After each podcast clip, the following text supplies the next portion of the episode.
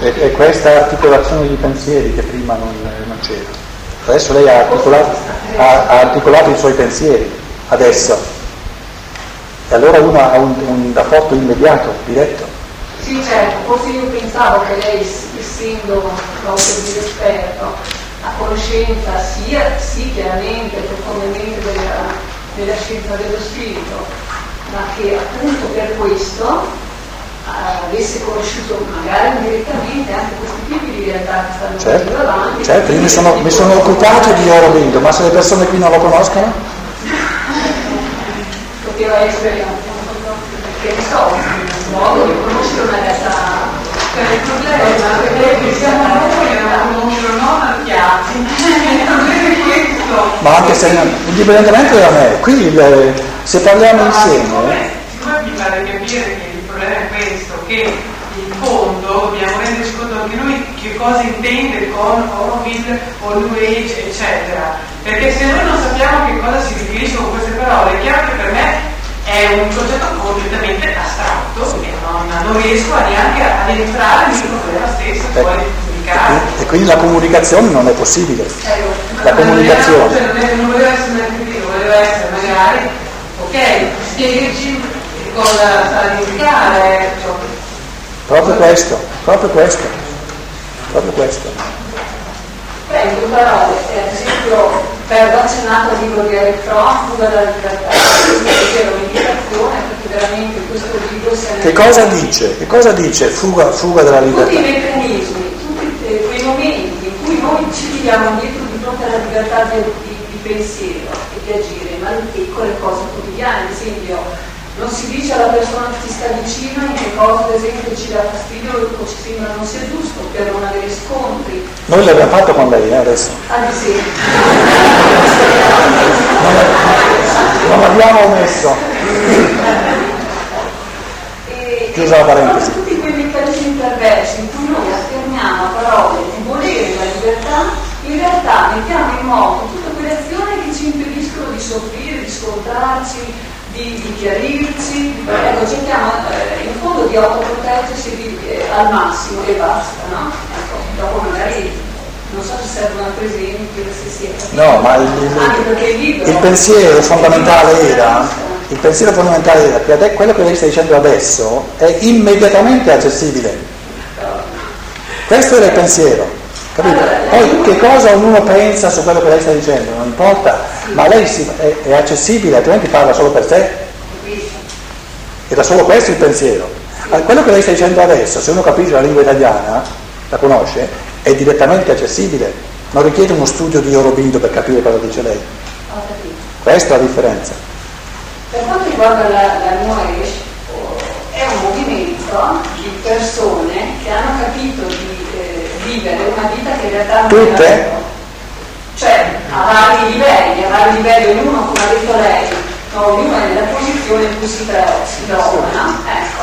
Però logicamente c'è un'esigenza di fondo in tutti di riuscire a trovare veramente se stessi e la propria identità reale, non quello, cioè, ad esempio, da quando uno nasce, meno male non è che viene educato, educe vuol dire tra uomo, quello che c'è una persona, no? Ma viene ammesso che questa parola esista, la inventiamo lì per lì, viene inducato, cioè gli viene messo dentro tutta una serie di modelli, di, di comportamenti, eccetera. Così a un certo punto uno si ritrova ad essere una persona, in realtà non lo è, una marionetta, che vive quello che gli altri hanno detto che deve essere, che deve divenire, che deve fare, eccetera.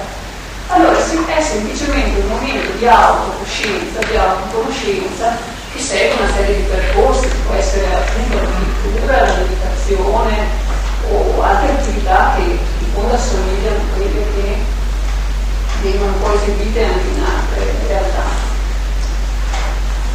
E questo per riuscire a capire chi sono veramente io. Ecco, e quindi cambiare in fondo radicalmente la propria vita, i rapporti con le persone e anche gli obiettivi che poi uno ha Eh, nella propria vita, e in questo modo effettivamente si cominciano a aprire gli occhi su quelle realtà che si sta intorno. Non solo un libro diventa più complesso, perché non è una cosa che ho raccontato per i piani pari, forse diventa più complesso mentre si discute. forse posso dire qualcosina io su eh, tutti e due i fenomeni, New Age e Sri Aurobindo, molto brevemente, perché credo di, di cogliere anche quello che di sicuro diverse persone qui ehm, sentono dentro di sé, e cioè io ho scoperto, trovato questo specifico Steiner non all'inizio della mia vita, quando avevo trentatré anni, facevo l'eremita sul lago di Como, avevo perso la voce e ho scoperto mentre facevo l'eremita Steiner. Prima avevo già girato un po' per tutto il mondo e avevo dentro di me questo atteggiamento di cui lei eh, parla, di essere aperto e di accogliere la verità con gratitudine dovunque si trovi. Ero stato nel Laos, quindi a contatto col buddismo quotidianamente, non mi ha mai sfiorato il pensiero, il cristianesimo ha la verità e quelli hanno l'errore, mai pensato a questo pensiero, e ho cercato di, di accogliere veramente, nella misura in cui io lo potevo capire, tutto ciò che di verità c'era, con gratitudine, perché la verità la si può ricevere da, tutti, da tutte le parti, da tutti gli esseri umani, anche da un, da un bambino, molto di più ancora, per esempio, se si è capaci di riceverla. E in questo travaglio di cercare, cercare, cercare, sono sempre stato un appassionato, un appassionato cercatore. Una delle figure che, che mi aveva conquiso e che anche ho studiato, letto con, con entusiasmo, oltre a Teilhard de Chardin, di fa- fenomeni ce ne sarebbero tantissimi, ma c'era anche Sri Aurobindo, col suo yoga integrale, eccetera. Cose che mi piacevano molto. Cose di New Age. In questo fine settimana ero a Monaco, avevamo in questo gruppo di di persone che lavorano nell'industria e nella, nella vita economica, ehm, direttori di azienda eccetera, c'era uno dei, degli scrittori più prominenti di New Age nel gruppo, che mi ha regalato un suo libro bello grosso, edito da New Age, e quindi ci ha presentato eh, molti degli aspetti di, di questo movimento nell'umanità. Quando io ho incontrato scoperto Steiner, che all'inizio poteva essere un fenomeno nuovo, come, come ho scoperto Teilhard de Chardin eccetera, nel giro ma no, neanche di settimane, nel giro di pochi giorni, racconto la mia esperienza, eh? Io non dico cosa è Steiner o cosa, dico cosa è successo a me, perché questa è pura, pura verità. Ho avuto l'impressione che qui io non, non trovavo un'altra, un altro fenomeno in qualche modo paragonabile agli altri. Ho avuto nel giro di pochi giorni, e adesso sono quindici anni, e non ha fatto che confermarsi sempre di più questo primo sentore, che questo fenomeno, e adesso a ritroso, dopo che sono passati quindici anni, posso dire io lo, vi, lo vivo così, è un fenomeno unico nel modo più assoluto nell'umanità, cioè imparagonabile per me, come io lo vivo, perché in fondo tutto ciò che io avevo trovato prima era un qualche orizzonte di, di verità, l'uno più piccolo, l'uno più grande. Steiner non è un orizzonte di verità. Steiner, siccome sorge con la coscienza moderna dell'uomo occidentale di oggi, che è quella, eh, diciamo, consona al tempo di oggi, perché la coscienza di un buddista era consona ai tempi duemilacinquecento anni fa, quindi senza perdere questa piena forza dell'io, forza pensante dell'io, in più si aggiunge la percezione diretta dei mondi sovrasensibili. Quindi sorge una scienza dello spirito che è l'opposto sistematico più assoluto di ogni dogmatismo di ogni settarismo è l'impossibilità di chiudere il sistema da qualche parte. Cioè, io faccio con Steiner l'esperienza e la faccio unicamente con Steiner. Se ce ne fosse un altro, lo direi volentieri, direi sono due nell'umanità, ma non ne conosco un altro. Faccio unicamente con Steiner l'esperienza che ogni volta che lo prendo in mano mi rimette in cammino conoscitivo in dimensioni che sono da tutti i lati infinite, pur comprendendo, con la possibilità di, co- di comprendere le cose di mano in mano sempre più. E questa imparagonabilità che, che mi fa dire è un fenomeno unico eh, spiega il mio rapporto con Steiner. Per cui per me, per me eh, un paragone tra um, Steiner e qualsiasi altro fenomeno significa, io direi significa che la persona che fa questo paragone di fatti non conosce ancora Steiner, perché se lo conoscesse veramente non potrebbe fare questo paragone. Ho detto all'inizio, adesso narro un po' la mia, la mia esperienza, ma eh, so, e so dall'esperienza per le persone me lo dicono, che ci sono diverse persone nell'umanità che fanno la stessa esperienza, e può darsi che ce ne siano anche qui di queste persone.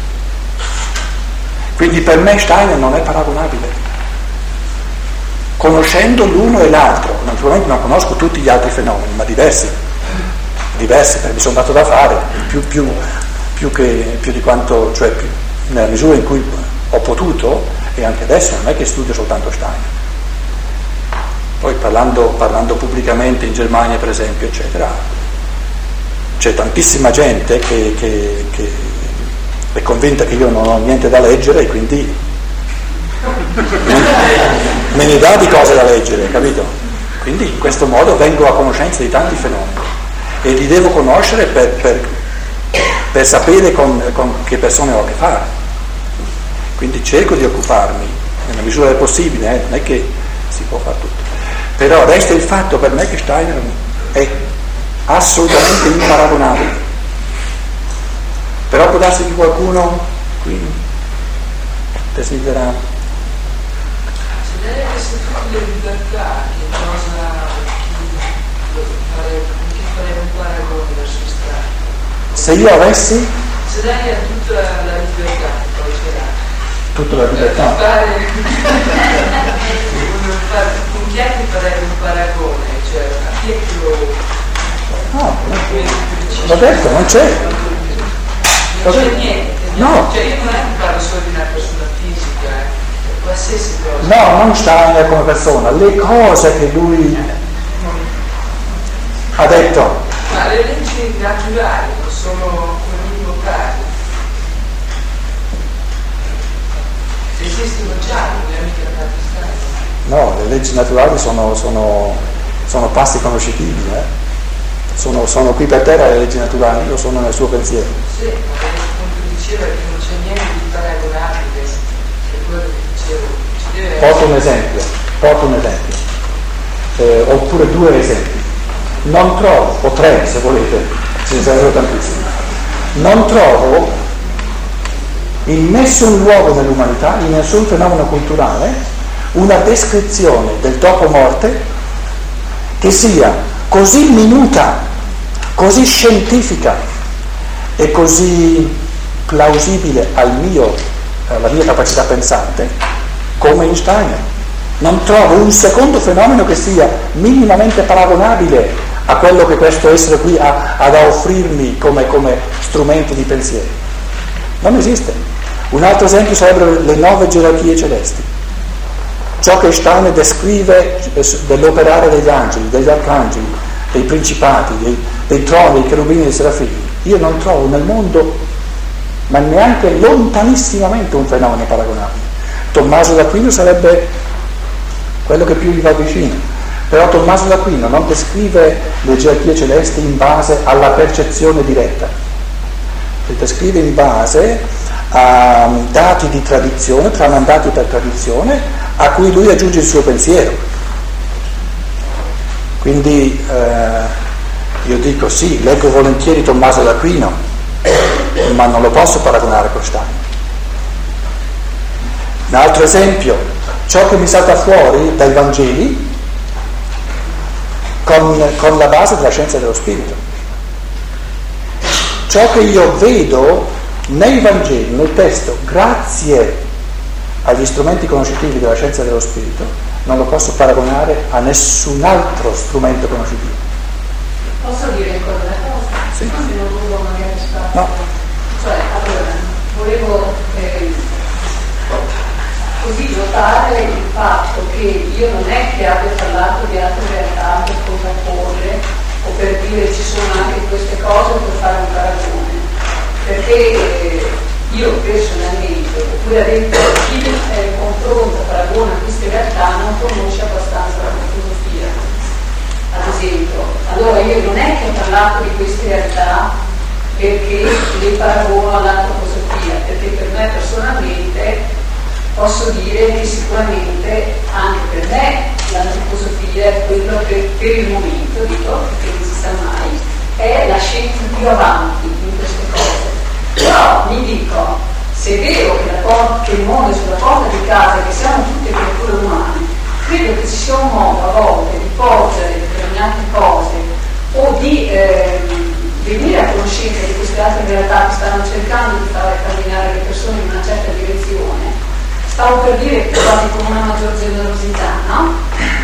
Ecco, venire a conoscenza e cercare di trovare un filo che poi posso far arrivare, perché ad esempio io posso dire di aver conosciuto la filosofia in un certo momento della mia vita, un approccio, l'ho abbandonata per cinque anni, mi sono buttata tra virgolette sulla psicanalisi, perché in quel momento lì evidentemente la psicanalisi rispondeva maggiormente a quella che era il mio interesse specifico del momento. Certo. Volevi che altre persone magari non tanto camminano ancora, per arrivare poi magari a quello che lei dice, ad esempio, in fondo era questo il discorso che io volevo fare. Cioè questa attenzione, no, profonda di tutti verso queste altre realtà che ci vengono incontro, per avere, come diceva prima, un atteggiamento di maggior tolleranza, di maggior apertura, perché ognuno parte da dov'è, e magari prende strade che apparentemente non assomigliano a quelle che noi stiamo seguendo, che poi in realtà sono magari più vicine di quanto noi crediamo.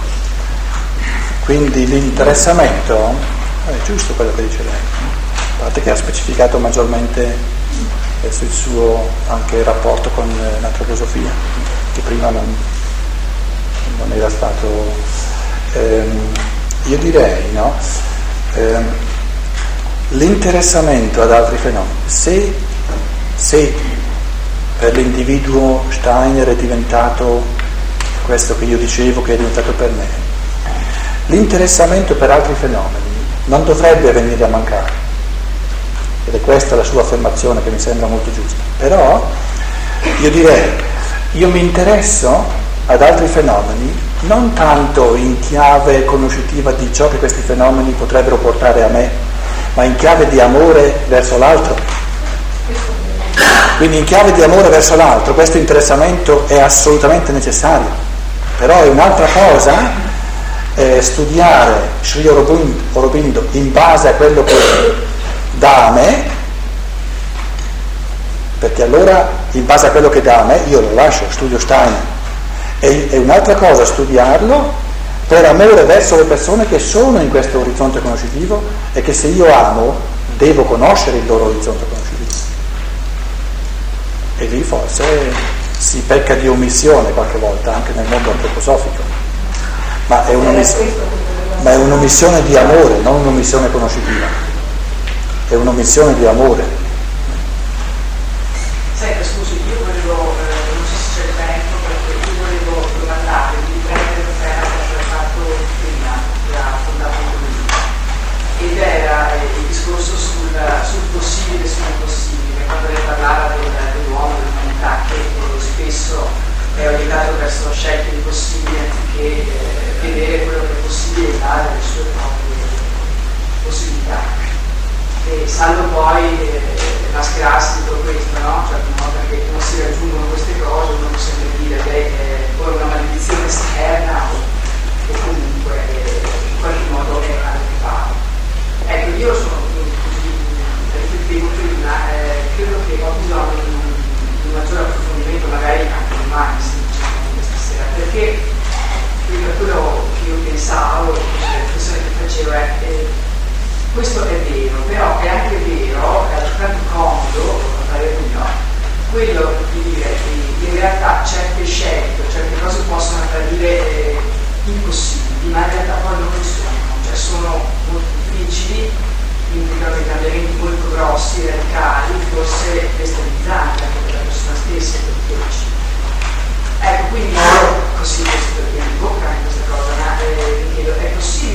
tutti i modi che una persona può arrivare a diventare, perché adesso io, una persona in realtà può essere riferita anche all'alimentato, anche all'alimentato. In che modo eh, si può arrivare eh, a rendersi conto, cioè a essere un attimo obiettivi, eh, cioè mi rendo conto che la risposta è difficile, però eh, in che modo si può non cadere in questo tranello, no? Cioè vedere l'impossibile come come, eh, come solo difficile e non impossibile. Sì, esatto, perché credo che spesso noi tutti ci troviamo quotidianamente in queste fasi e spesso siamo vittime in queste cose. Poi sempre aggiungendo a questo è molto relativo che cos'è possibile. Guardando quello che è possibile per la maggioranza qua, più in giro per il mondo fanno delle cose assurde per noi, no? Cioè io ve l'ho visto, cioè dov'è, dove c'è la differenza? Dove inizia la distruzione, dove inizia la cosa precedente? Anche a me piaceva che tanti tempi quando avevo parlato di conflitto ci sono sempre. Parli un po' più forte. Prego? Parli un po' più forte, articolando un po' di più, altrimenti non sentiamo. Cioè, anche io oggi pomeriggio, quando lei parlava di questo fatto, stavo un po'. Sono rimasto, mi sono ricordato, insomma, ho pensato, devo chiedere proprio riguardo cos'è possibile, dove inizio le sveglie, perché e purtroppo si può legare anche il fatto del possibile con quello che poi eh, rischi di omettere, facendo solo quello, per legare tutto il discorso con quello che si parla. Propongo domani di cominciare con una riflessione su questo tema, molto importante e non facile. Così io ho un po' di tempo per ristrutturare alcune cose attorno a questo quesito ben specifico. Posso chiedere un piccolo problema tecnico? Sì, forte. Dei rapporti interpersonali. Se la sofferenza nasce dalla omissione, se nei rapporti interpersonali hai dato fiducia, se dalla fiducia nasce un grave danno e nasce la sofferenza, significa che non devo dare fiducia al prossimo? No, la fiducia può essere omissione di... di una scossa. Se l'altro ha bisogno di una scossa e io gli do fiducia, sto omettendo la scossa. No, mi hai detto che nasce un danno, un grave danno. Dal rapporto interpersonale, dalla fiducia data al prossimo nasce un grave danno. Il danno porta alla sofferenza, la sofferenza è, è, è indice di una omissione. Qual è l'omissione? Oppure significa che non si deve dare mai fiducia al prossimo.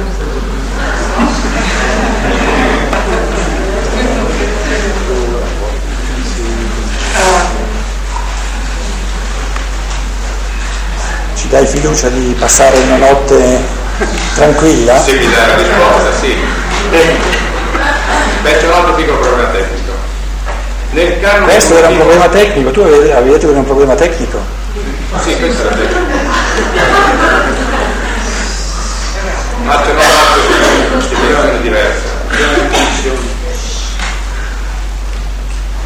Nel karma evolutivo dell'umanità, qual è la funzione del diluvio? E poi è universale? C'è stato? Non c'è stato? Dove è stato? Vogliamo rimandare a domani anche il diluvio?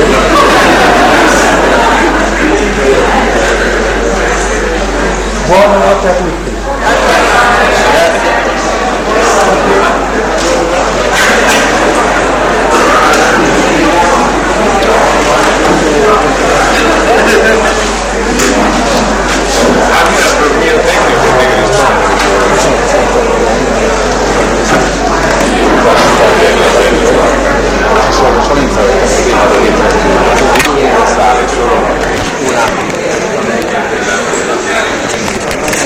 Voglio dare un'interpretazione di quella parabola del servo infedele, e allora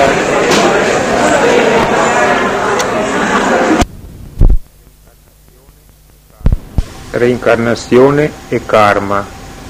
undici ottobre millenovecentonovantaquattro.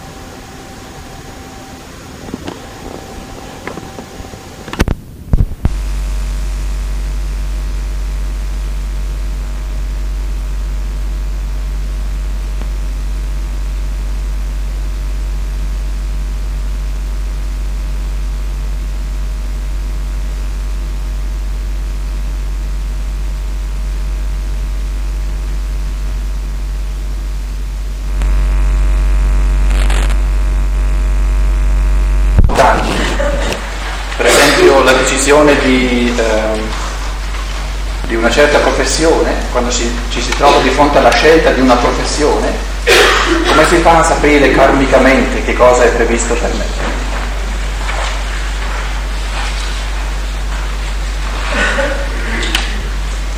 Possiamo senz'altro partire da questa domanda. Si può partire, il punto di partenza eh, può essere naturalmente, potrebbe essere anche un altro, i punti di partenza sono tanti. L'importante è che poi le riflessioni ci aiutino a entrare nel concreto della realtà, nel concreto del modo di funzionare del karma. Quando noi poniamo questa domanda, che cosa devo fare, che cosa è possibile e che cosa non è possibile, ci riferiamo subito alla polarità, a questa tensione che c'è tra io e mondo. Perché se noi non supponessimo questa polarità, questa tensione tra io e mondo, non porremmo la domanda. Non mi porrei come un io che si chiede che cosa, che cosa sono io in questo mondo, ma verremmo mossi dalla fiumana stessa del divenire senza accorgerci di essere un io. E perciò un animale non può mai porre questa domanda, che cosa devo fare? Perché l'animale si lascia fare, è inserito dentro al processo cosmico senza la possibilità di tirarsi fuori per prendere. Quindi in un certo senso l'animale è puro karma di gruppo e non ha nessun karma individuale. L'essere umano ha un karma individuale, e dove c'è un karma individuale si pone la domanda non soltanto che cosa facciamo noi, che cosa siamo noi, non si pone la domanda che cosa sono io, che cosa faccio io. Ora l'interazione tra io e mondo, tra ciò che sono io e le condizioni attorno a me, e l'essere degli altri, gli avvenimenti attorno a me, questa polarità, questa tensione è proprio la molla del karma, è proprio ciò che mette in moto tutto l'evento del karma. Quindi il primo pensiero da pensare, il primo pensiero da comprendere è questo, che bisogna far di tutto per restare in questa tensione necessaria. Il rapporto tra io e mondo è un rapporto di tensione karmica, è un rapporto di polarità, e dove c'è una legge polare si tratta sempre di ristabilire l'equilibrio, di ritrovare il giusto equilibrio. Se il compito della libertà karmica, il compito karmico della libertà, è quello di ristabilire sovranamente, liberamente sempre l'equilibrio, qual è il compito del mondo? Il compito del mondo, il compito del polo opposto alla mia libertà è quello di far perdere sempre di nuovo l'equilibrio. Altrimenti io non avrei la possibilità di esercitare karmicamente la libertà riconquistando le sue